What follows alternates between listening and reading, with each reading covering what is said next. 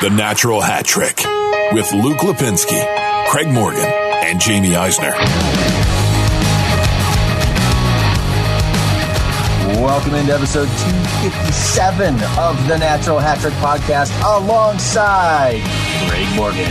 Will the last Coyotes employee please turn out the lights? And Jamie Eisner. I'm back. That's, uh, I'm Luke Lipinski, and I apologize to all of you, other than Gilbert Anthony, for the return of Jamie Eisner, who looks very smug in his return. Jamie, well, let's pretend that we missed you for the last few weeks. How have you been? Okay. Cool. Uh, I've right. been busy. Oh, okay. No, okay, no, cool. Go ahead. No, no, let's let's give us no, your life story. No, uh, well, it started. No, I've been. It's been busy. Football season's getting here, and it's it's coming with a fury. Uh, so it's been it's been a little bit tough. But between that and then preparing to move and all that other fun stuff, it's been. Uh, Wait, wait, wait, wait, wait! What? I've already revealed. I've revealed uh, this on the podcast. Come on, this, give this us the details now. Give us the this, details. This now. is uh, Chicago South Loop, October. Right. Good, good. So deal. okay, I am. So I'm okay. walking. F- no, wait. So I'm walking from the record for You're most hundred. No, not oh. yet. I will be. Uh, I'll be walking from the record of most one hundred ten plus degree days in Arizona history, right into a Chicago winter. Oh, that's so, not quite. October can be a good month, so you know you'll get one month. You'll get one month, Do you, and then it'll rain all of November. Oh, December will just be actually. kind of dead and brown, and then January and February and March will be absolutely miserable and horribly cold.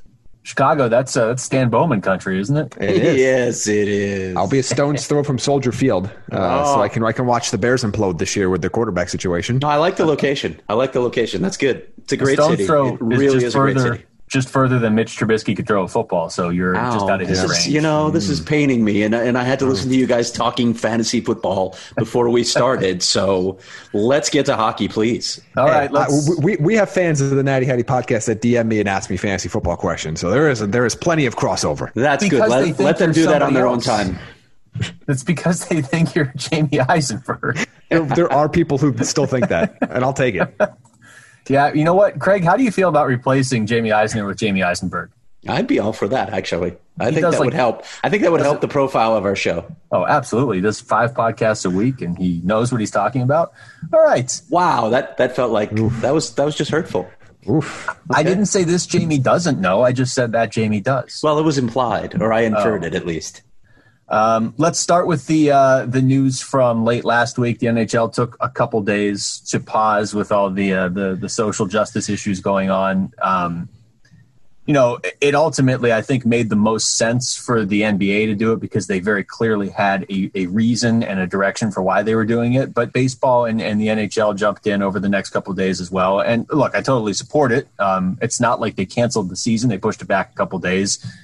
Uh, and uh, on some level, I almost um, I have to appreciate their commitment to it even more because I have to think the players are probably sick of being in the bubble at this point. So just sitting around for a couple of days and, you know, it sounds like they made good use of the time and, and sort of got more aware of all the issues and everything. I mean, again, I go back to the N B A. The N B A took it to the next level of I think a lot of people are a lot more aware now than they were six months ago. The N B A pushed for actual tangible change and more opportunities for people to vote and, you know, all that stuff. This doesn't need to be a political podcast, but it was certainly a big part of the sports landscape last week. Yeah, I, I just, I mean, I, I know the, the N H L was facing a lot of criticism for not doing it immediately, but it takes time to organize those things. I, I felt like it was up to them one way or the other, to be honest.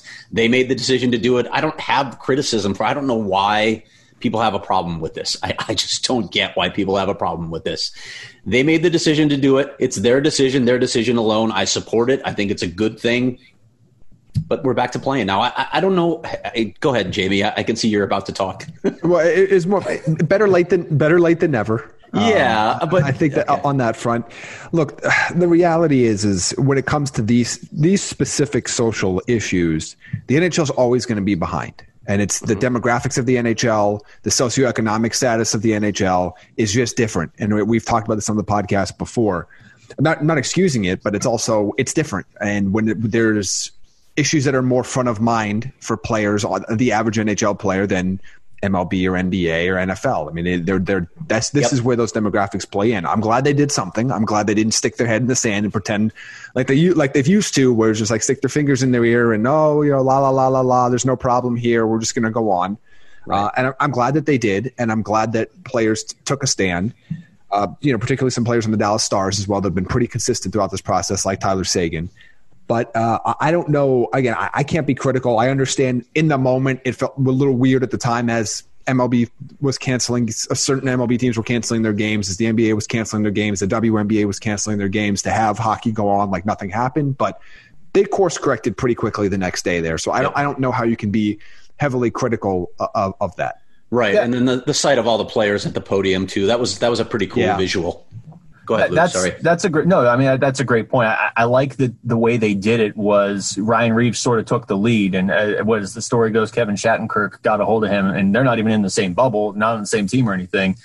And was like, how do we do this? And, and you know, to your point, Craig, people are going to be upset that they that they paused for two days. People are also upset that they didn't pause instantly. I mean, if you go back to that day – you know, the Milwaukee Bucks didn't necessarily tell even the other N B A teams, even the poor Orlando Magic that were warming up for that game, that that they were going to do what they did. And, you know, the Flyers and Islanders game had already started that day, and the Bruins-Lightning game was pretty close to starting. So to me, if, if you're looking at that first day and saying they should have stopped something right there, it really would have just been the Colorado-Dallas game. They right. didn't, but like Jamie said, they corrected quickly the next day, and, and it seemed... It seemed genuine when they did it. It didn't seem like a P R stunt because the players were sort of leading the way. And, and that, to me, is the most important thing.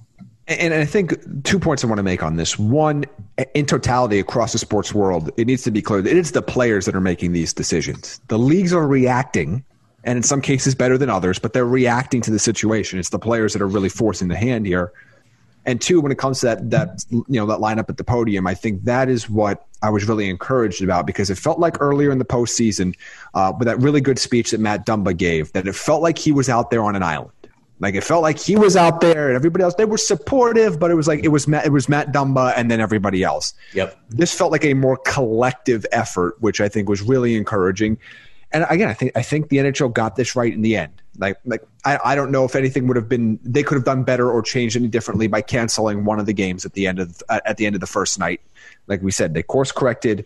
Uh, I like the statement that they came out with, and, and I encouraged all the players. I'm encouraged by all the players that actually, uh, of all races, of all levels of play, of all levels of age, coming together on that podium there, because I think that that message is is as important as anything else. Is that we're not letting one or two or three players, particularly in the N H L, where, again, the demographics are heavily Caucasian.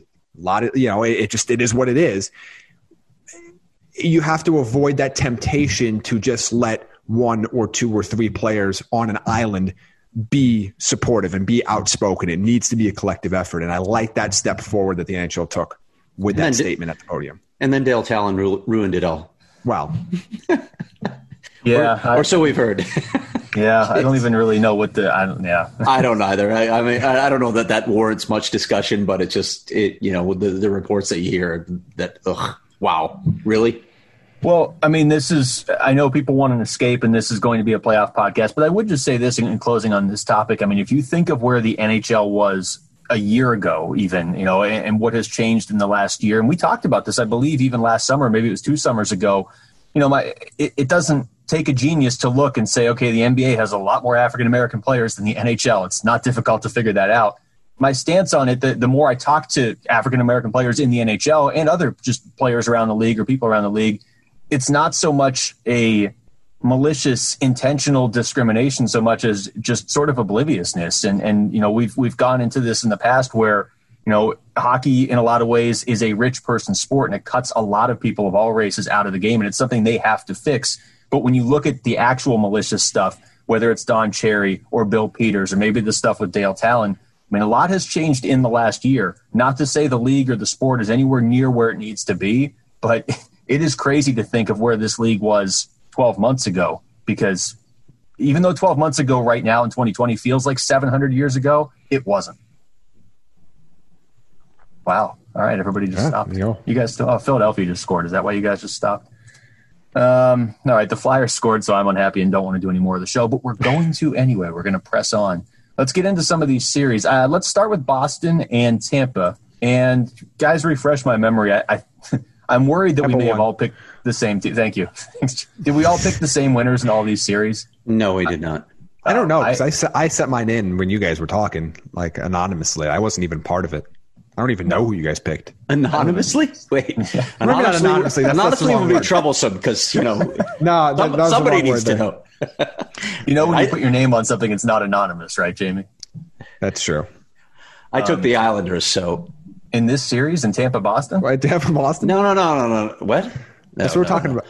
Oh, oh I thought you were saying in all the series. I'm sorry. I thought you were talking about all the series, but no, yeah, Luke yeah. Kinda, Luke kind of did. We're all confused now. Luke confused us all. But in, all right. I think we all, we all took Tampa, right? Yes. We all took start Tampa. With that. Let's go um, one series at a time, Luke. Let's let's crawl was, before we walk. I said Tampa Bay and Boston. Who did you guys take? Um, did Tampa anybody Bay. take Tampa in five? I don't. I think I took them in seven. I did as well. Seven. Yeah. What um is is this?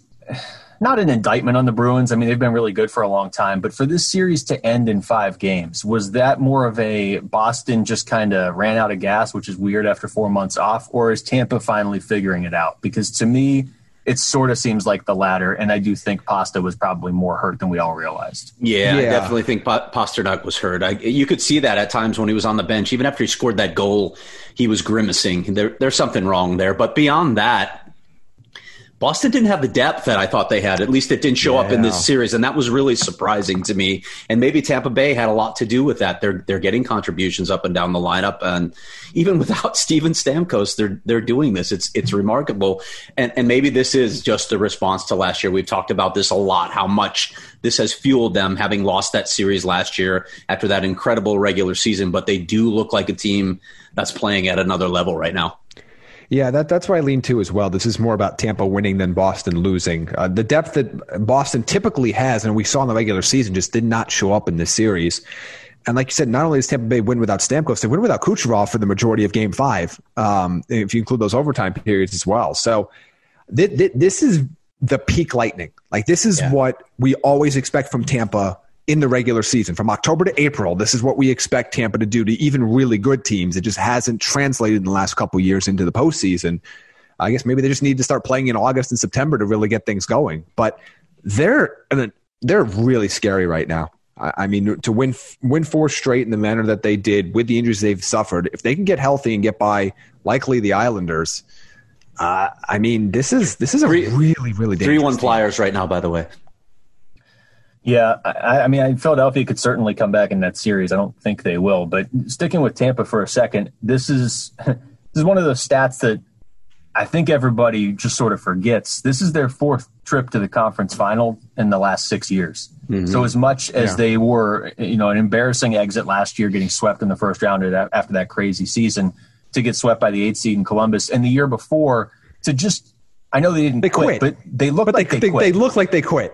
But that was we the conference it. final. Yeah, yeah, no, we did. We you, watched it at Yard House. You and I watched it together at a yard, at, at the bar at Yard House at Desert Ridge, and could not fathom what was happening to this Tampa Bay Lightning team in Game seven, who, by the way, quit late in Game six. Yeah. Like, but, it wasn't like it just started. Like it, and then that debacle against Columbus last year, it just – I'm glad they finally got over that hump because the talent level is too great. And, and quite frankly, this is a team that in the, the broad scheme of things, and I know there's kind of – There's kind of like the two different eras of this team. There is the Steven Stamkos in his prime team that lost to the Blackhawks in the Cup final era, and then there's kind of the more modern era, even though they kind of run together in that stretch that you talk about. It feels like two separate teams.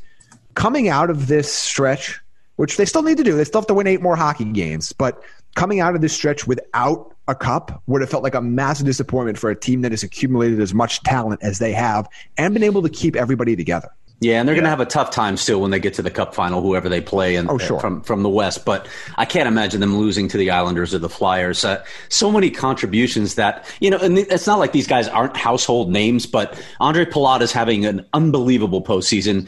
Victor Hedman should have won more Norris trophies by now. He, when you watch him, the way he impacts the game, both with the puck and away from the puck, he's just a remarkable player. And then Braden Point, as I put in the notes, sigh, a guy who went in the third round Uh, for a local franchise that we talk about always needing a center. He was there. He was available. And he is an elite pick, right? Yeah, he's an elite player as well. Tampa is just loaded, and these and they're playing like it now. They're finally playing like it. I want to go back to what you said about Hedman. And Jamie, we didn't include you on this text thread, but Craig and I were talking about something oh, cool. we're going to do in, it in happens a few often. weeks, probably when the season's over. Nice. We'll, we'll probably go through and, and make some sort of, we're each going to have our top five centers, wings, defensemen, and maybe goalies for the upcoming season. You mean, you know maybe goalies. That was like a like an aside there. It was just, was that, uh, what was that? Well, you know, you know, I played the position. Well, played is a strong word for what I did, but yeah, that's that's why I brought. That's why okay. I said it in such Thank a way. You. I forgot Thank my you. orange. I was. Gonna I wonder if Kat orange. Silverman's listening. Kat. If she is, she probably just threw her phone across the room in anger. Um, but the point to that is, I think a lot has changed in those in, in, in each of those rankings over even the last year or so. Victor Hedman, though, I mean, if we're if we're starting a team for just next year, we're not talking about age, contract, you know, what upside of a guy like Miro Heiskanen. Uh, Victor Hedman's still my number one defenseman in the N H L, and he's showing it in these playoffs. He is. He's so complete. He's just so complete as a player. Agreed, and I don't think there's much hesitation. Like I think it, that's the number one defenseman, and I don't think you think about it that much. But like Roman Josi or John Carlson's going to win the North. John Carlson wins the North. Look, it's going to feel so strange after the playoffs. Sure is. It so, sure is. So Victor Hedman has got, and we've we've talked about this before in the Norris conversation, but like Victor Hedman's kind of got that run of if you had to bet your in, everything you owned at the beginning of a season on a player finishing in the top five in Norris voting, there's no player you would consider before Victor Hedman. Yeah, like he's always going to be in that conversation. He might not win it every year. Yep. But he's going to, he, and he's obviously clearly he's not going to win it every year, but he's always in that conversation. He's always going to be the, the, there'll be the new exciting, whether it's a, whether it's a Carlson, whether it's Carlson K, Carlson C, somebody else coming up. There's always going to be that option. And it's going to be versus Victor Hedman. Like that's the conversation we have every single year as long as he's healthy. Craig, you brought up Ondrej Palat, who's been just a monster in these playoffs. I mean, when you go back to that year when they were in the cup against Chicago, and, and that year it sort of felt like it while well, you both took a drink at the same time. Are you guys like, are you at a bar together? And I just don't realize it. I wish. Um, wow. Yeah. Remember bars? Um, remember people?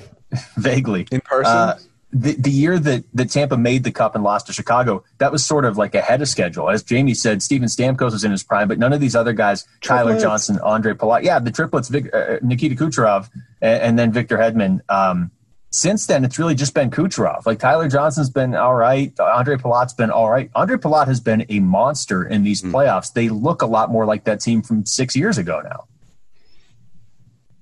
No question. Look at I thought Craig was going to talk to stopper again. oh, but, but no, I mean it's yeah. He he's had a phenomenal postseason run. I, I'm still surprised going back to this because I think Kucherov would have been my third pick of the three if you asked me way back when who was going to be the biggest star of that group, and then he is just. I mean, saying he's lapped the other two is not even giving him enough credit. Oh, yeah. Yeah. But having, again, that the, we brought up the depth that we didn't see from Boston in the series. That is the depth we have seen from Tampa Bay. And that's something that they've they've been able to do for years and years, aside from that six-game playoff run starting in Game six against the Capitals in the Eastern Conference Finals a few years ago, where they just completely, you know, you know what the bed. Every yeah. other time, that has been a huge staple of why they've been so successful and why they've been able to overcome multiple Stamkos injuries over multiple seasons. I, I will also say, too, that addition of Blake Coleman midseason, you know, it's, it's a fine line you walk as a G M because you don't want to add a guy that doesn't fit what you're doing. Otherwise, it's just a waste of a move. But you also, you know, if you're a team like Tampa that keeps getting to the playoffs but not going as far as you should, you do need to add a piece that's missing. And he was he was just the right addition. He wasn't already like all the players they have, but he was able to fit in seamlessly. And they just... I mean, they are doing this without Steven Stamkos. Like, think about that. Stamkos hasn't played a single game in these playoffs. Right. And Tampa's beat – they just made very short work of Boston. You don't do that unless you're doing a lot right. And the other thing about this team, they're winning games in overtime in these playoffs. If you want to win the Cup, you have to win playoff games in overtime. Yeah, it's interesting you bring in uh, bring up the uh, trade deadline acquisitions or the, the the additions to the team because when you flip it over and look at what Boston did, we all liked their moves at the time, but Nick Ritchie – Yeah, he was he, so he, he was a detriment to them in the postseason. He took yeah. bad penalties. He just was not a good player. And and when I look at this Bruins group now, you know, we talk about Tampa. Jamie just mentioned that if they hadn't, if they don't win a cup, it's going to feel like a disappointment. I still can't believe that this Bruins collection may just win one cup, and it it, it feels like this is the end of the line in, in many ways. Uh, Zdeno Chara obviously is is in doubt at this point. This is the first time the Bruins have actually haven't offered him a contract extension before the season ended. It feels like it's the end for him. We know some of their key players are getting a little older. is this Bruins team just going to start to decline now? And and wow, what happened to the blue line, by the way, in, in this series? Yeah, that's a good point. I mean, I, I don't. I still think Boston's going to be a dangerous team next year. But, yeah, I mean, you look at when they won that cup now, we're we're going almost a decade ago. I mean, yep. the guys that were there, Marchand was there, Bergeron was there, Chara. But for the most part, the rest of these guys, uh, David Krejci's been playing since the early eighteen hundreds, so he was there too. But most of these guys that are on this team currently that should have won the cup last year, if not for a terrible line change, and were the best team in the, the regular season this year, it might be the end of the line for this group because a guy like Torrey Krug's a U F A, and yeah. we don't know what's up with Chara, and Greslick's a, an R F A, and Jake DeBrusk is an R F A. I mean, there's yeah. this team's not going to look quite the same next year. Yep. Yeah, and they don't. They lack the depth down the middle that they had before. And, and I think even though they have the same guys there, like David Krejci is is still fine, he's serviceable, but he is not the player he was two years ago. I mean, when, when he was operating at that sixty-five, seventy-point pace alongside Patrice Bergeron playing all the tough minutes, it, it, it was a huge advantage to that team. You know, Charlie Coyle's fine, but, like, you start to look at the key points that we always talk about with these teams, and they're, they're centered up as okay, and their defensive depth is okay. Like, those are no longer major pillars of strength for this Boston team. Now, they've been, they've been fortunate to have somebody like David Pastrnak, who's going to be an M V P conversation at least in the next several years, and Marchand's really been playing at a high level. But we've seen that even with elite wings, if you're nothing special down the middle and nothing special on your blue line, you're not you're not going to – it's going to be difficult to take that step to becoming a – winning a conference and winning a cup. They were still a damn good team this year. They're going to be a damn good team next year. They've got two goaltenders that they really like. And, you know, I know Tuukka Rask has unfortunately gotten some criticism Uh, for opting out in, in in the wake of Boston being eliminated here, but I don't think we need to touch on that idiocy. Yeah. Um, but well, other than to say, A, he had a good reason, and B, goaltending's not why they lost. No, Halak was fine. But again, it just to me, it's it's, it's still going to be they're still going to be a good team. We're nitpicking here, and they they lost to another elite team. But all of the the warts that Craig brought up and that you brought up, Luke, are going to be present. Like, that blue line could look very different next year. Their, uh, you know, their center group is not getting any younger. Like, all yeah. of a sudden, those huge advantages they had over the rest of the conference and the rest of the league in a lot of cases aren't huge advantages anymore. So they've become a very solid team, but they're not this elite unit that they appeared to be, especially early in the season last year. Patrice Bergeron was not a Patrice Bergeron was not a difference maker in this series either. I think he no. had two points, two assists, and he was just kind of okay. He was just kind of there, and that was that was pretty surprising to me. And I've been wondering for a long time, and I, I'm not I'm not saying that one series shows it, but I've been wondering for a long time when he's going to show his age, when we're going to start seeing some slowdown in a player who's just been so remarkably consistent on both sides of the puck for so long. It's going to happen really soon, and it, boy, the Boston's in trouble because when those those guys age, when those guys move on out, I'm not sure they have the pieces to be a good team anymore. You're going to be a mess whenever Patrice Bergeron retires because I know Jamie has that giant Leon Draisaitl tattoo on his back, but Bergeron is definitely Craig Morgan's favorite player in the N H L, isn't he? Just the way he plays the game. Yeah, I, I mean, I just I didn't see a flaw in his game. And, and there were times where he didn't produce at an elite level offensively, and he probably was underrated because of that. But how many guys are better defensively than him uh, over the course of their career? He impacts the game in so many ways. Yeah, he's a fantastic player. It would be it would be tough to watch him in decline, but I, I think it's coming. I think it's coming soon. Uh, we're going to get into Coyote stuff after we get through these series. Real quick before we move on to the next one, where do you see Zdeno Chara next year? Back with the Bruins, still in the league, or retired? I don't know. I really don't know. And he was he was noncommittal on anything when he was interviewed right after the series ended. He just he's going to take some time to think about it. He's not sure. Uh, let's skip Islanders Flyers for a second because that, that game is about to wrap up. So the Islanders just scored, so it's three two. So maybe it's not about to wrap up. Let's uh, let's let's come back. Barzal just took a stick to the face. Uh, he, he's bleeding, so that that's not a good sign. Ooh, now see, I want to go watch this. Um, let's skip ahead to Colorado and Dallas, two of the strangest teams in this entire tournament. Colorado looked so good in the, the round robin and so good, obviously, against the Coyotes, and so good last night, facing elimination down three one with their third-string goalie. But there have been stretches in this series where they have just looked miserable. And Dallas, they're a lot better than I thought they were at the start of this year. I'll say that. I just don't know where the offense came from. Yeah, I don't know where that came from. I don't get it. No well, idea. That's the difference. Yeah. I mean, you expect them to be at, back in September, October, you expect Dallas to be winning a lot of boring two to one games. They are not a boring team. No, they suffocated no. you. They, they they played solid defense. They got elite goaltending from whoever they put in net, whether it was Bishop or Hudobin, and they scored just enough to get by. Like they they were like the better version of the Minnesota Wild. Like they were the Minnesota Wild with more talent. Yeah. Like yeah. And, and that's how they won games. And I thought, especially considering the way that they played in the in the round robin round, I was like, oh, oh this team oh, is gonna. Oh. Yeah, I'm sorry. I, I I just watched the goal. Luke, are you like are you ahead of all of us? Are you in like oh, no, you're future behind. Time? Okay. Oh, the Brock Nelson goal? No, yeah, no, you, you're way behind. That updated like on my score app.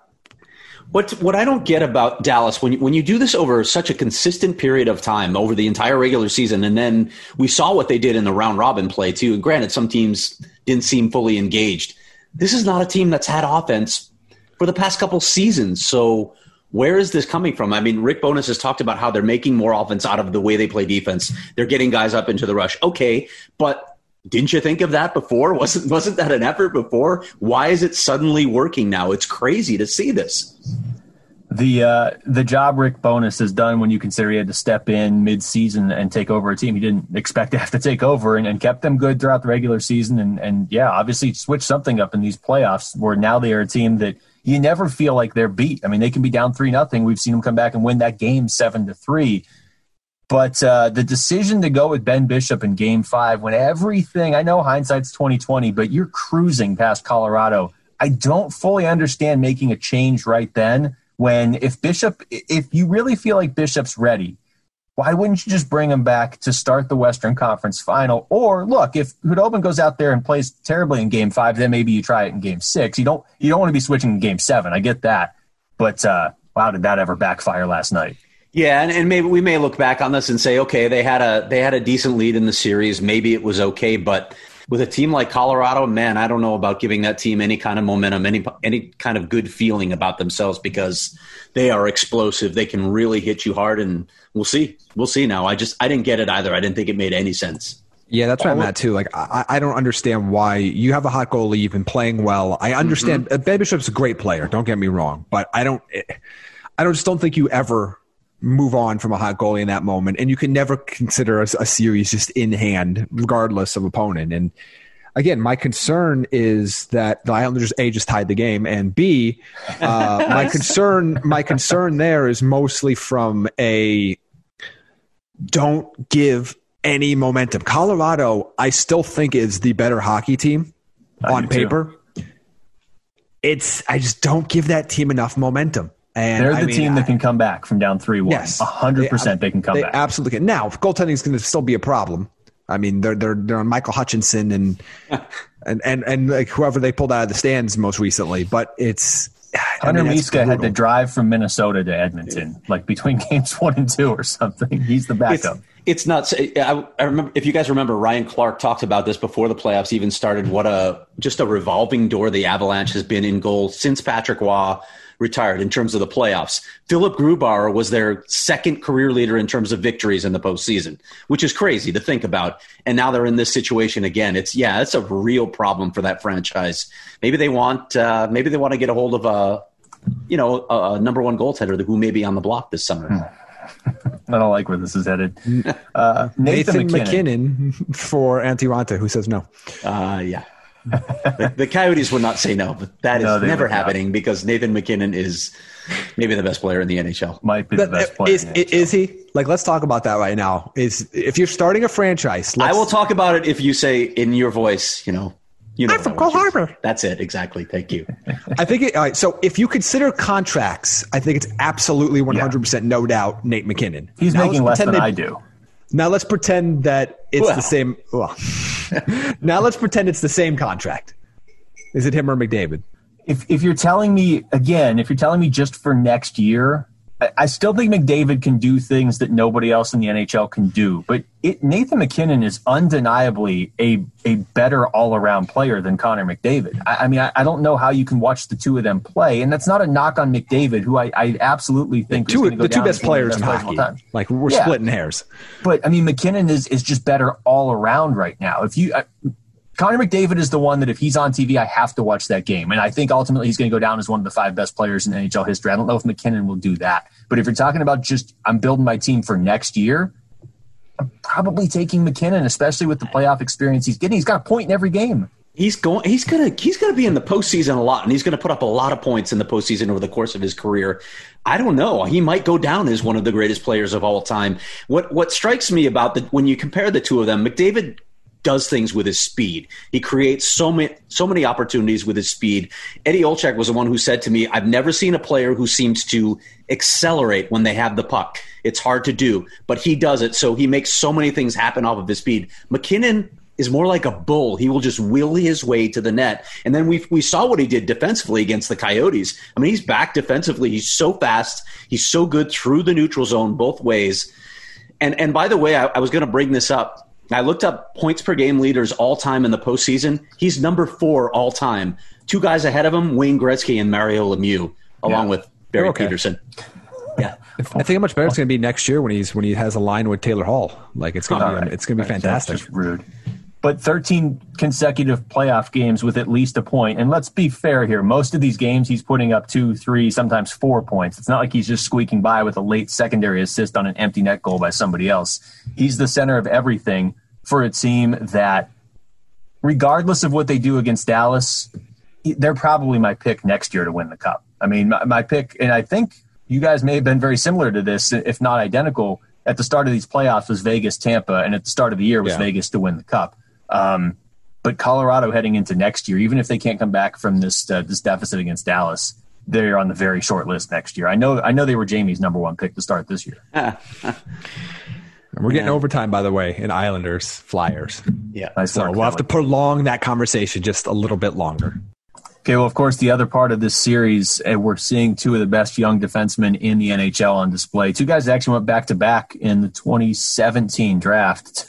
Tell you what, if you're Philadelphia or New Jersey and you took Nico Hischier and Nolan Patrick, nothing against those guys. Um, Patrick hasn't lived up to it yet. He's had the injuries and stuff. Uh, Hischier hasn't looked up to the number one billing yet, but uh, Miro Heiskanen going third and Cale Makar going fourth that year. And actually, I believe Elias Pettersson went fifth. And then the rest of that draft, other than like one or two guys, other than like Kyler Yamamoto, has been pretty, uh, pretty dry so far. But those two, they're the front runners for the uh, the best young defenseman in the N H L. I know Quinn Hughes, because he plays for Vancouver, is the greatest thing ever, but he hasn't looked like it in the playoffs. No. Uh, here's a – I reached out to a combination of scouts, executives, and coaches, twelve of them to be exact, and asked this simple question: Cale Makar, Quinn Hughes, or Miro Heiskanen, who you got? Okay. Ten of the ten of the twelve took Heiskanen. Yeah. Right. One, one took Makar, none took Hughes, several noting Quinn Hughes can't defend. Kind of an How, issue. Who was it? Wait, who was the twelfth one then? I'm sorry.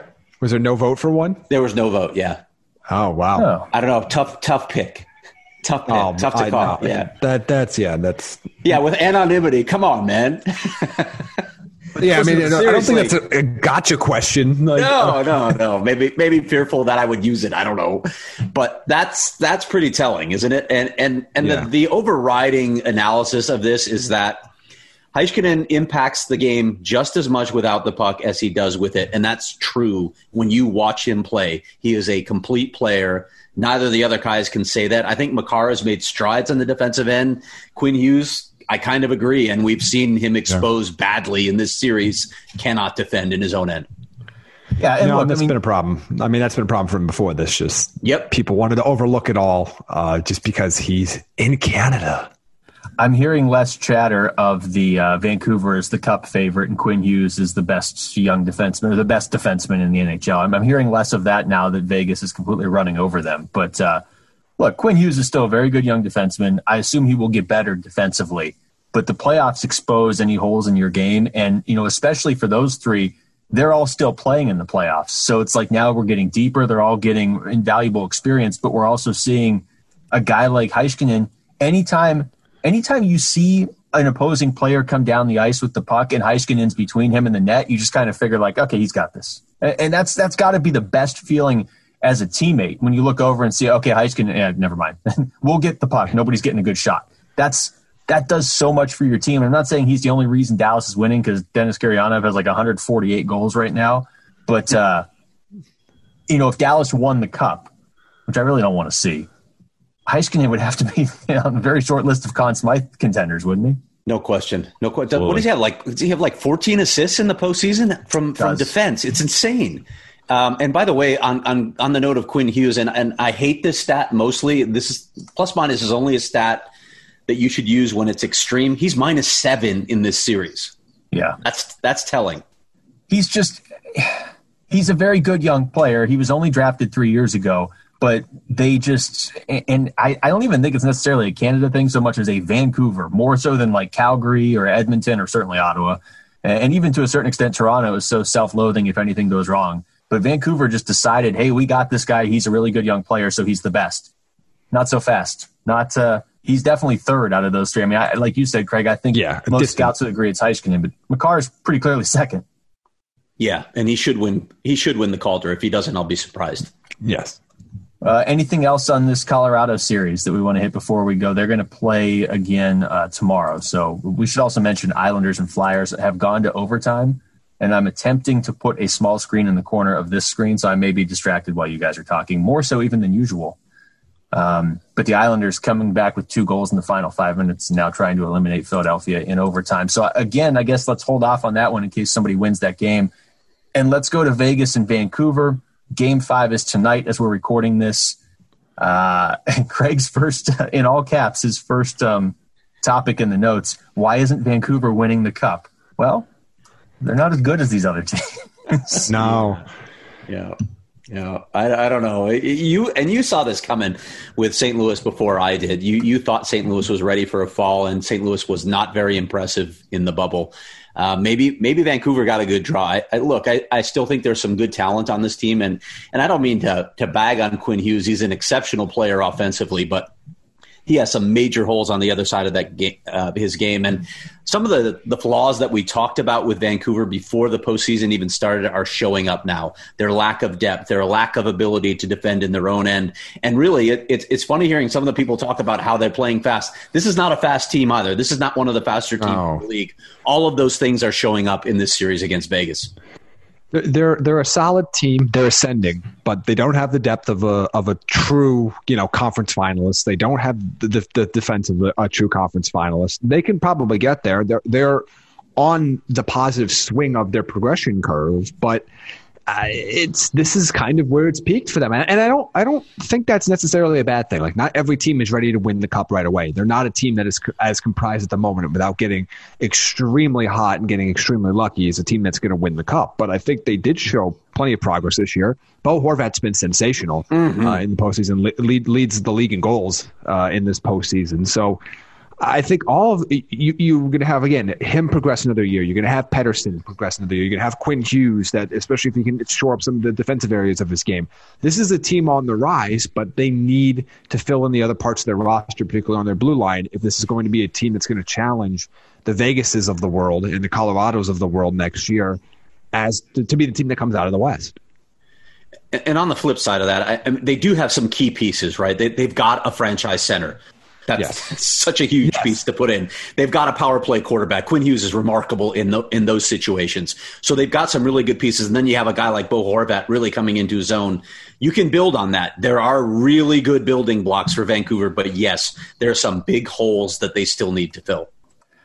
Pettersson is, is so fun to watch. Oh, and yeah. I, I, you know, much like, I don't know, you see this in the playoffs and you see a team that looks overmatched, and they do really look overmatched by Vegas, but you know, I wonder if we're going to look back and see Vegas sort of steamroll right to the cup. I mean, Vegas, to me, looks like the most complete team. And I don't know, Vegas-Tampa Bay final is is going to it's going to give us the best hockey if we get there. Now, there's no guarantees.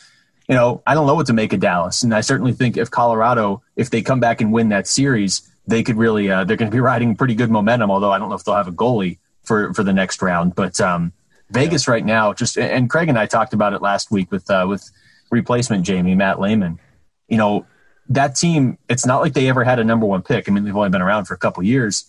There's not any bad players on that team. There's not even really very many average. They're just all good. There's nobody great on Vegas. It's just every single player is is good to really good. And yeah, you can thank Florida for whatever they were doing, giving up Marchessault and Riley Smith, and uh, and Minnesota for giving up Alex Tuck, and you know some of the other teams. But Minnesota Columbus, and Florida yeah. were the most egregious. Yeah, Columbus. Yeah. Columbus at least was in a tough position with the way their their uh, their contracts were set up, where they kind of knew they were going to have to give up a guy like Carlson. But man, Minnesota and Florida should get their names on the cup if Vegas wins it this year. And, and I think that's something that, that can't be lost on us when we look at Vegas, because we've almost become accustomed to them just because they've always been good, so that they always have been good. The difficulty to do what that organization has done and has been able to sustain literally out of thin air is yep. remarkable. It's one of the most remarkable builds in professional sports history. And I don't think we fully appreciate that all the time. I think we, we've almost become spoiled by, oh yeah, it's Vegas. I mean, we're, we're picking an expansion team to, to win the cup going into what, their third year, fourth year uh, at the beginning Third. of the year. So it's, it's remarkable that there, there hasn't been a lull. And, and the team continues to build. It continues to build all facets of their game up front on the blue line. Now they have two goaltenders that they really like that are both playing well in this postseason.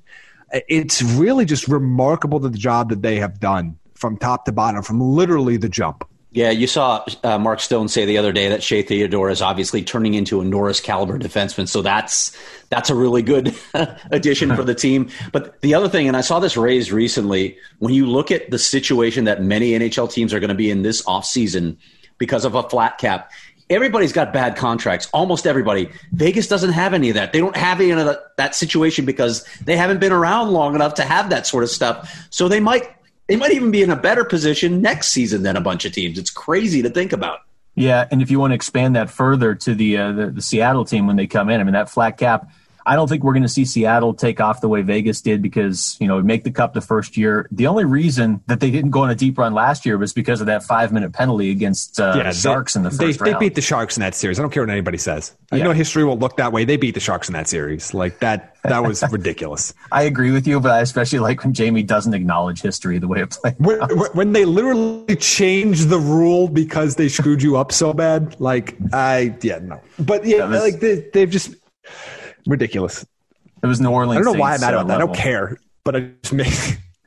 Well, no, but I mean, it, it does sort of reinforce. I mean, this is the if they go to the Cup this year, this could be the third straight year they were a Cup caliber team. Even you know they are. They've been a Cup caliber yeah. team all three years. That the year they made the Cup, their first year, was actually probably their worst team. And I, I you know. We have the, what was the quote from Pete DeBoer talking about the defense where he said, quote, we have more depth up and down our lineup. I knew it would eventually pay off. And we saw it in the, the third period of the second half of that back-to-back against Vancouver. I know a lot of Vancouver fans are up in arms about that, but he's one hundred percent right. It's not yep. even close. Yep. That's absolutely true. By the way, this, this Islanders Flyers game is just fire wagon hockey right now. It's crazy the amount of high-quality chances that have come in the first five minutes of this overtime. Oh, there's a really good one for the Islanders. They almost just put it away right there. Yeah. I think Craig might be They've like had like three of those. It's very distracting. I'm going to minimize it again. But uh, a- anything else on this? Vegas, Vegas to me, and it's funny because they don't have a Nathan McKinnon or they don't have a Nikita Kucherov, um, but they've been they've been really smart with the trades they have made. They don't have any. You know, they don't really have much of a prospect pool. But we talked about this a year or two ago. You know, it's sort of a different way to build a team because they were so good so quickly. They've kind of treated the rest of the league like their farm system. And so guys like Nick Suzuki get traded away, but you end up with guys like Max Pacioretty, and he's played a huge role for them this season. He's had a renaissance season for them. Yeah, and yeah. I'm glad you brought that up because, uh, you know, there are a bunch of Coyotes fans who have asked, why can't we be like Vegas? Why can't we be like the Islanders? Well, Vegas is a... Vegas is an entirely different set of circumstances than anybody else, so that's really not a good comparison. We've we've just talked about a bunch of these reasons. But when when you look at the Islanders, somebody actually asked me, okay, New York doesn't have a, a franchise center either. Well, they Debatable. got Mathew Barzal, who is really yeah. good, yeah, and they got J P. Pageau, who's who's been fantastic too. So they have two really good centers. I, I would say, yeah, you're right, they don't have a franchise center. But I think Mathew Barzal is at least one A, and then Pageau is is right there, too. They have very good play up the middle of the ice. Yeah, and look, Vegas is solid up the ice entirely. Like, which center group would you rather have of those three? Like, Coyotes are third out of that list. Yeah. Yeah, you know, I, the thing I guess I would understand is if you are we'll get to the Coyotes. I mean, if they really are going to try and rebuild, I think for any team that's trying to rebuild that's not going to get the benefit of a top one or two or three pick, Vegas or the Islanders, maybe more realistically, is the model to follow. But again, you got to have Barry Trotz if you're the Islanders. And Mathew Barzal, another guy out of that twenty fifteen draft. I don't remember what we set the over-under on in terms of Hall of Famers coming out of that draft. And I'm not putting Barzal in the Hall of Fame yet, but it's a pretty good draft. He was, what, like fifteenth, sixteenth, seventeenth yeah. in that draft? I mean, it's when you have a piece like that, or, you know, when, when there's just no weaknesses on your team like Vegas, yeah, if that's what you want to aspire to do if you if you don't get the benefit of an Austin Matthews or a Nathan McKinnon or a Connor McDavid, but good luck doing it. Yeah, yeah, we'll we'll get to that in a minute, but you're absolutely right. They have to find those guys later in the draft, and their entire history has been a failure to do so. Let me ask you this year before we move on, who's Vegas goalie for uh, the twenty twenty twenty twenty-one season? It's a really good question, isn't it? Yeah, I stole it from your notes. I don't know what they're going to do. I, what do you do? I mean, do you keep Leonard? Do you re-sign him? And does that does that anger Marc-Andre Fleury, or more accurately, Alan Walsh? So we'll see more memes. I, I don't know. That's that's a tough situation because Marc-Andre Fleury is synonymous with that that franchise. And I know, look, it's only three years old, so it's not like, oh, he's been there for ten years. How could you do this to Marc-Andre Fleury? But he's a pretty big piece of their history, so that'll be an interesting one to watch. Yeah, I mean, I think it's going to depend. I mean, are you going to give Lehner a, a multi-year deal? Because uh, I don't think he's signing another one-year deal. Like he, I think he, he he hit that prove it season this year and damn well proved it. So, uh, I, I don't in Chicago, no less. Yes, my guess is because of the contract situation, it's going to be Fleury. Uh, because of that that it's I don't see a team making a move for him uh, right out of the gate. But look, the reality is that. The, The, our, and that, I mean, you guys probably know this more than I do. Is Vegas exempt from the upcoming uh, expansion draft? No, I think they they have or to not. Leave somebody out there. Yeah, they do. That. Yeah, they've been in long enough. Yeah. Yeah. Um, so then, because so then, do, are you signing a goalie to basically potentially lose them in a year? So I mean that, that that's the other that's the other scenario. If you sign Lehner to a multi-year deal, because then at that point you're going to have to expose one of those two goalies. And again, depending on, I think I'm, I'm looking around the league, it's, you know, depending on what the Coyotes end up doing with Raanta, depending on certain other situations, that might be the best goaltender available for Seattle. Yeah.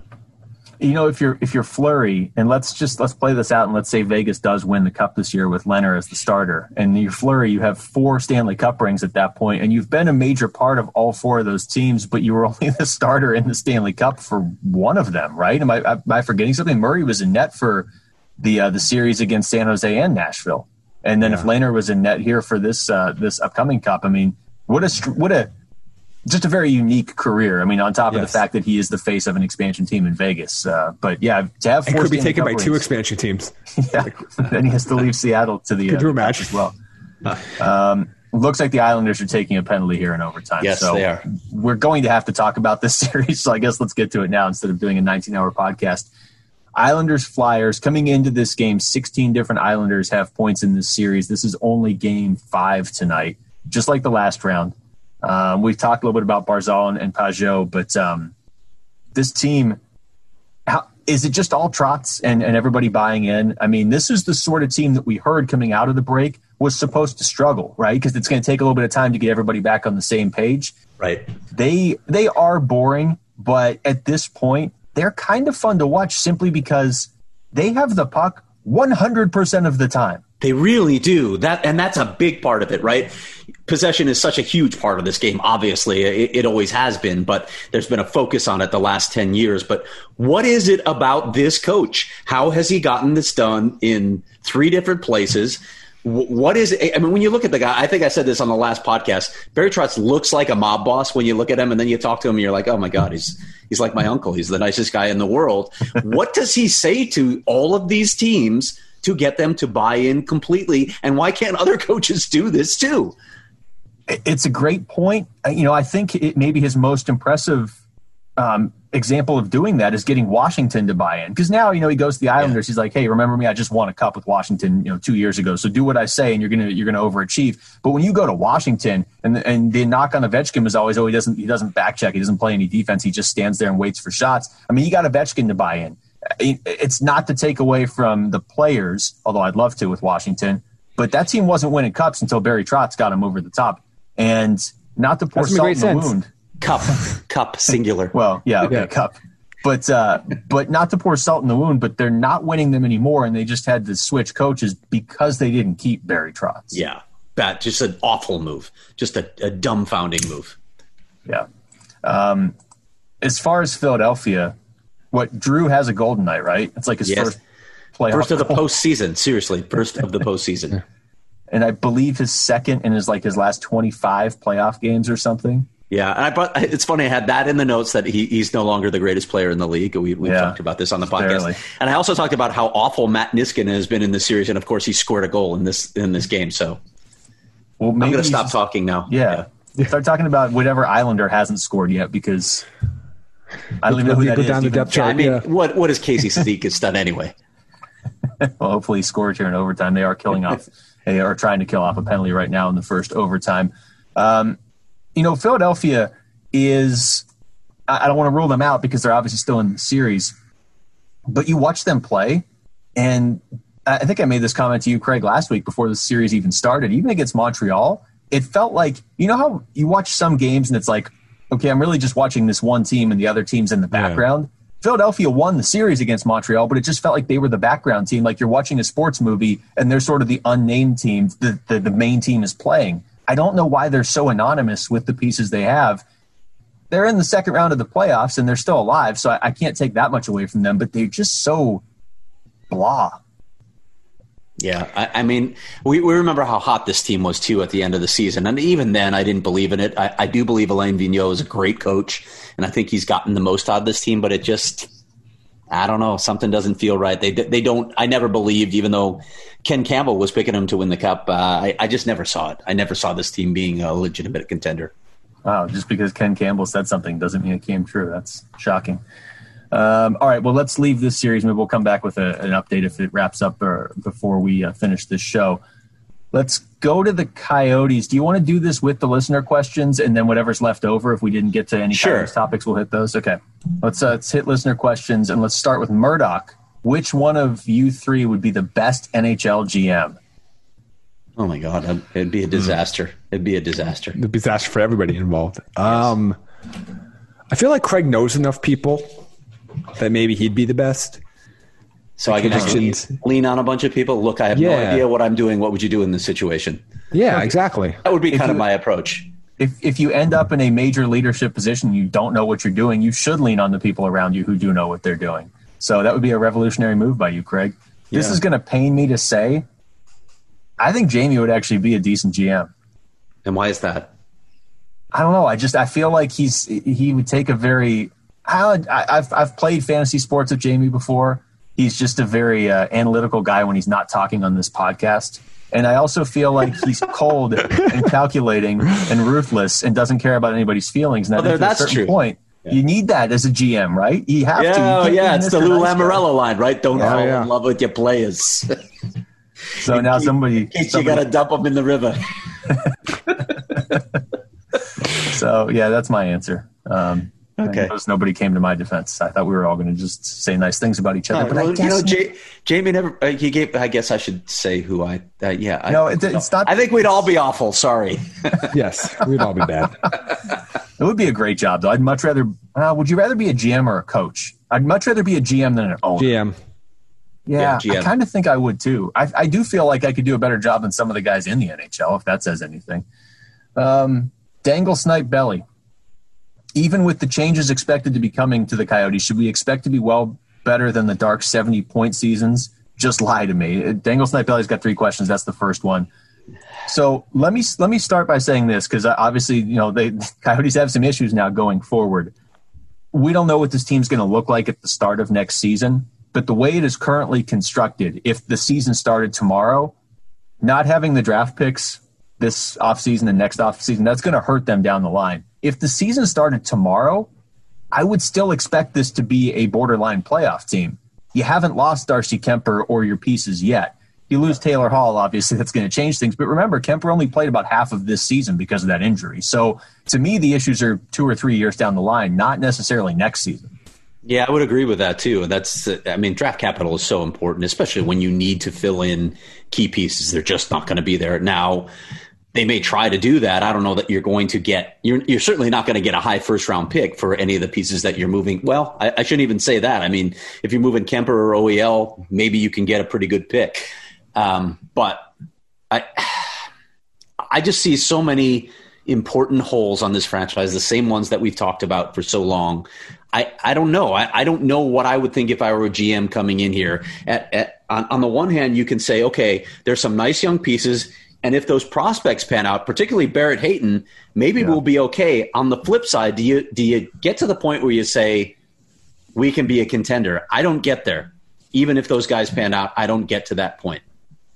Yeah, I mean, I think we saw it in, in this year's playoffs, and you know, with the, the chaos around the G M position and everything now, and just, just the unknown. I mean, they may go out there and get a really good G M here. They're the only team, one of the very few teams, I guess I should say, looking for a G M at the moment. So, you know, in that sense, you can sort of take your pick in theory of the guys that are available. But, you know, it, to me, like I said, I think they they if the season starts tomorrow, they would be a fringe playoff team. But there are sure. clearly changes that need to be made to be able to beat a team like Colorado or Dallas or mm-hmm. Vegas. Or, you know, there's other teams coming up, too. It's not like all the teams behind them in the standings are, are just not getting better. So you have to get that number one center at some point. If we're going to see, and I will say this, I know we'll talk about it a lot in the offseason, if we're really going to see a big trade that involves a guy like Oliver Ekman-Larsson or a guy like Darcy Kuemper, who might be the best goalie in the N H L, if we really get to that point, you better find a way to get at least a center that is the clear number one on your team.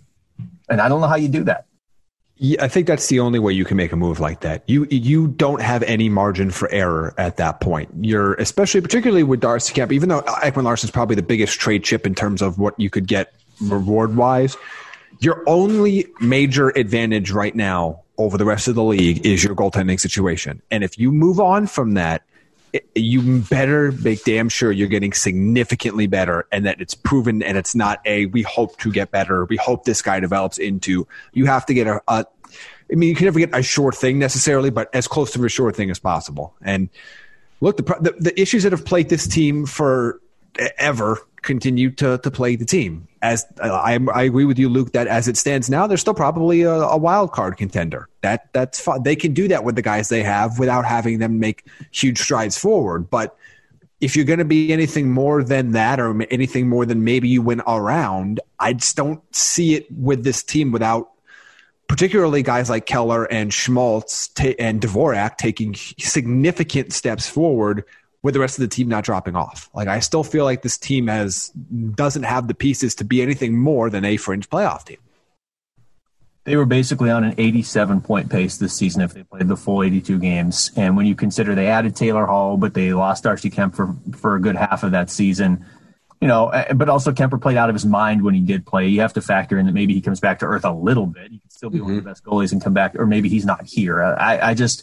If the original question was, are we are we going to be going back to the dark seventy point days? No, this depending how many changes you make. But as it's currently constructed, and Philadelphia just won, so I just want to go cry. Um, the uh, this team right now is still a fringe playoff team, but you've got you now have a major major problem you have to address big picture with those draft picks. Yep. Yeah, and again, we're, it, there's so much speculation right now. It's it's impossible to say what's going to happen until a new G M comes in. Look, what's happening with the Coyotes right now? Everybody has seen the cuts that they're making left and right. They're they're they're slashing the heck out of that organization right now. And if you read the uh, piece that Greg Wyshynski and Emily Kaplan wrote today on what N H L execs are thinking about what's coming with COVID, They're they're forecasting very bad things, so it puts this in perspective a little bit. What what's going on right now? So, do the Coyotes want to? Uh, is is ownership in fact thinking we need to cut the heck out of this team? Do we we need to gut it to try and survive financially? If that's the case, then you have to look at moving some of those pieces, those key pieces, because the guys going into the final years of their contracts, those veterans that we've talked about so often, they're not going to bring you much. Even a guy yeah. like Nick Chalmerson is not going to bring much in return. If you are, in fact, committing to three and four years down the road, yes, you have to think about moving O E L. You have to move Darcy Kuemper because you need to get some serious draft capital and some prospects back in return if you're if you're looking three or four years down the road, because none of those veterans are going to be here to do anything about it at that point. Yeah, it just puts you in a weird spot. By the way, Flyers win in overtime. Yep. But um, Usual the problem Jamie's one minute behind me. Sorry, go ahead. Yeah. Well, no, I saw before. I didn't want to interrupt Craig. Oh, um, I did. Um, but the the issue they have there is you've you've signed some guys already to these long term deals: Keller, Dvorak, Schmaltz, Chychrun. I, you, it's tough to go into full rebuild mode because you have those players that aren't going to be the same, at least probably not going to be the same level four years from now that they are now. Those guys are also not particularly movable, on, aside from Chychrun, which I don't think you want to do. They're not really movable on the numbers of their current contracts, especially given the way the cap is going. Um, they're in they're in an unenviable spot right now, unless they get lucky with somebody. Does does does Barrett Hayton have become, you know, Bo Horvat? You know, that's the comp I made way back when. Does, does does somebody do they get that sort of progression from somebody that is able to take them over the top, on top of Schmaltz staying healthy and playing up to his full potential, on top of Dvorak staying healthy, playing like he has recently? Like, you need a lot of those things to happen all at the same time if this team is going to take a step beyond just being, hey, we're glad to make the playoffs. Yeah, and I think another thing that that that I, they're finally going to address. This team needs to get bigger. This needs this team yeah. needs size and muscle. They don't have enough of it. They are too small, and I think that's going to be an emphasis as well.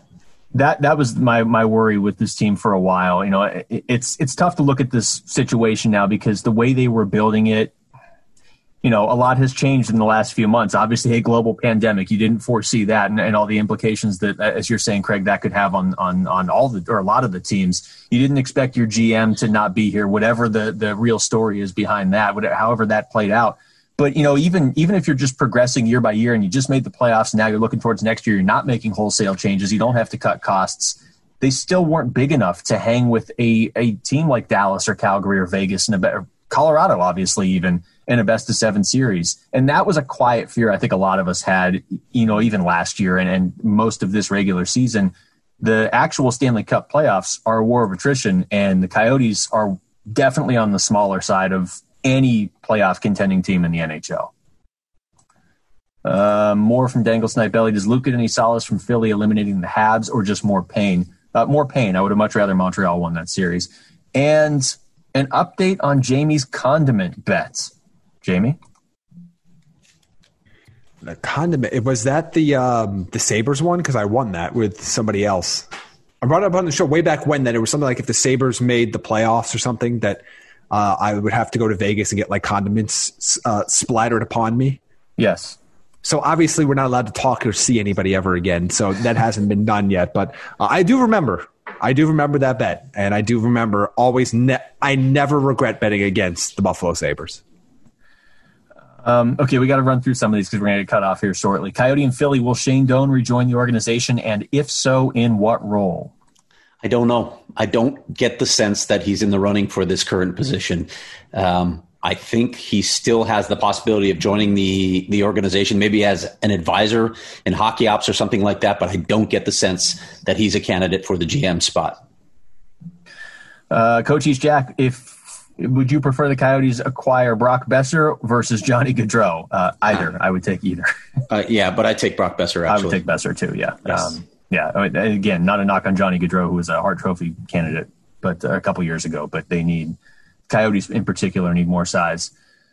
Um, Seth, what happens first? Max Domi comes back to Arizona, because why would he? Or Arizona gets a true number one center? Well – Domi's not coming back to Arizona, so I no. guess my answer is number one center.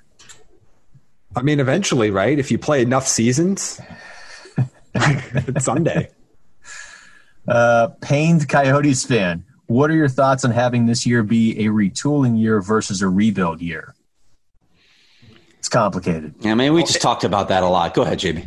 It it would be ideal. The problem is, is it, when you're having a retooling year, that means you have confidence in enough handful of pieces on your roster to make an immediate turnaround that you're going to be a significantly better team in a couple of years based on some small to moderate roster changes. I think to get this team to a multiple series playoff victories is going to need more than minor changes, at least as it current states. Now, ask in a year, and let's see what another year of Keller, Schmaltz, Dvorak, Chychrun and company look like. Maybe then they can do that then, and that's that's would be the hope. But I think if you're trying to retool this team to being a cup contender, it's going to take a luck and it's going to take a few years, and it's only going to be made more difficult, as already brought up, the fact that you don't have a first round pick in, you know, for like eighteen years now. Uh, a couple more of these since we're running out of time. Booper, what move could the Coyotes make that would surprise you all? Are there any moves they should one hundred percent make? Honestly, at this point, nothing would surprise me given the, the direction of this club and how they're cutting. I, I yeah, like nothing will surprise me. We just talked about moving O E L and Darcy Kuemper. Is there anything more surprising than that? Uh, no, Kuemper's surprising. I, I, I, mean, I think move, we're at the. Go ahead. But, well, I was going to say, if you move like Clayton Keller, that would surprise me for a few different reasons. That somebody would have traded from in that contract. Yeah, um, that's the thing. We're dealing with a completely different regime from top to bottom at this point, aside from the head coach right now. So, whatever way, whatever we thought we thought, whatever we think we thought, whatever they thought that we think that we thought. Jamie, just uh, out you're the window. Hurting, you're hurting my head. Let's ask another question. Uh, um, Kevin, now that Darren Ferris is Max Domi's agent, which Swiss team is Domi going to play for next season when he doesn't get a Mitch Marner contract? I just read that for Craig. Okay. Yeah. Um, here, let's close with this one because we have to. We need to talk about this anyway. Um, it's from Domsky, top three G M candidates for the Coyotes G M job. And I'm sorry I didn't get the rest of the questions, but uh, it's not my fault.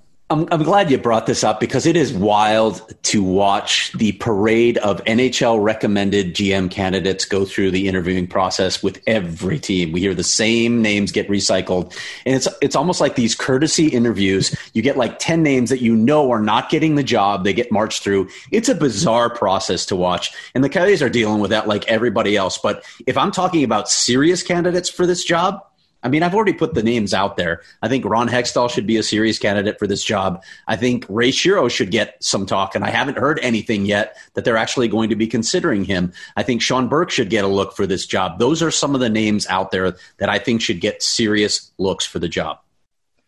Yeah, I, we've talked about I would love it if they got Ray Shiro. Not to say those other candidates aren't uh, aren't good. I mean, there's – please tell me Peter Chiarelli is not uh, not is in not. the top three. Okay, I have Thank been you. told that he is not even a candidate for the job. I wonder why. Hallelujah. Um, but but certainly certainly Ray Shiro would be, of the names we've heard, my first pick, with the caveat that I want Shane Doan involved in the organization. But we've seen Ray Shiro, I think, build the Cup winners in Pittsburgh, and we've also seen him help a rebuild in New Jersey. In fact, ideally, you'd get Ray Shiro and then Peter Chiarelli would go somewhere else so you could rip off Chiarelli in a couple years and get a, a couple key pieces.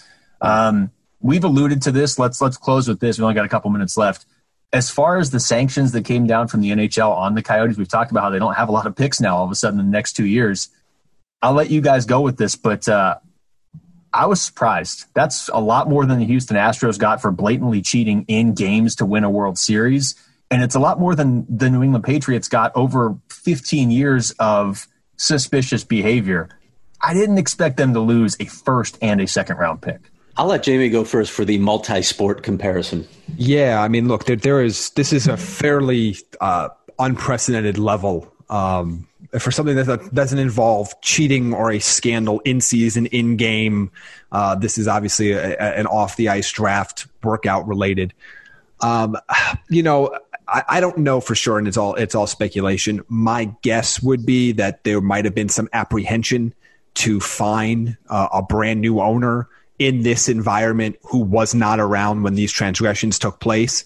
Um, I, I think if this were different circumstances, if this was old ownership, we weren't dealing with uh, post-COVID uh, economic concerns for the league, that that there would have been a heavy fine levied. But I think that given the the players in this scenario, that they figured out that that it might that might not make a ton of sense. And at that point, the only other thing you can do is take away draft compensation. And they took away a lot of draft compensation. This is one of those ones where, you know, you wish that you could fight this one back a little bit further if you're a, if you're a Coyotes fan or in the organization. But if it come, came down to the choice of fining an owner millions of dollars that wasn't around for this when they're dealing with economic issues and you're just happy somebody owns the team versus giving up draft capital, I can understand why that decision was made. Yeah, and I do think that played a major role here. But also the the, the penalty of two high draft picks. Uh, the Coyotes were surprised by this, by the severity of this. I think a lot of people were surprised by the severity of this, including some executives around the league that I spoke to, that's a that's a major penalty for the Coyotes that's going to impact them for several years. And there's a lot of value, obviously, in those draft picks. Look, something went wrong here. They they obviously did something wrong. You saw Gary Bettman's wording that it was sort of gross negligence, but probably not willful, just more like cluelessness, not knowing the rules. And we talked about this way back. I, I had some executives say, look, if you're not sure about something, just make a call. The league is there to service you. They should have done that. They blew that. But should they have been penalized, these two high draft picks? You, you're talking about a franchise that Gary Bettman really wants to survive in the desert. He's worked very hard to make it happen, and yet he just hammered them. I really think that the attitudes of other teams and how, how loudly they were howling about this played a role in how the Coyotes got punished here. Nobody's going to make this mistake again, but the Coyotes got the hammer dropped on them. They really did. I would have thought, like, even if it had been just a third-round pick one year, I would have been like, oh, okay, that's more than I expected, but here we are. All right, gentlemen, that's going to do it for us. Uh, Vegas and Vancouver starting up. Thanks to uh, Jamie Eisner. For Craig Morgan, I'm Luke Lipinski. Thanks for listening to the Natural Hat Trick Podcast.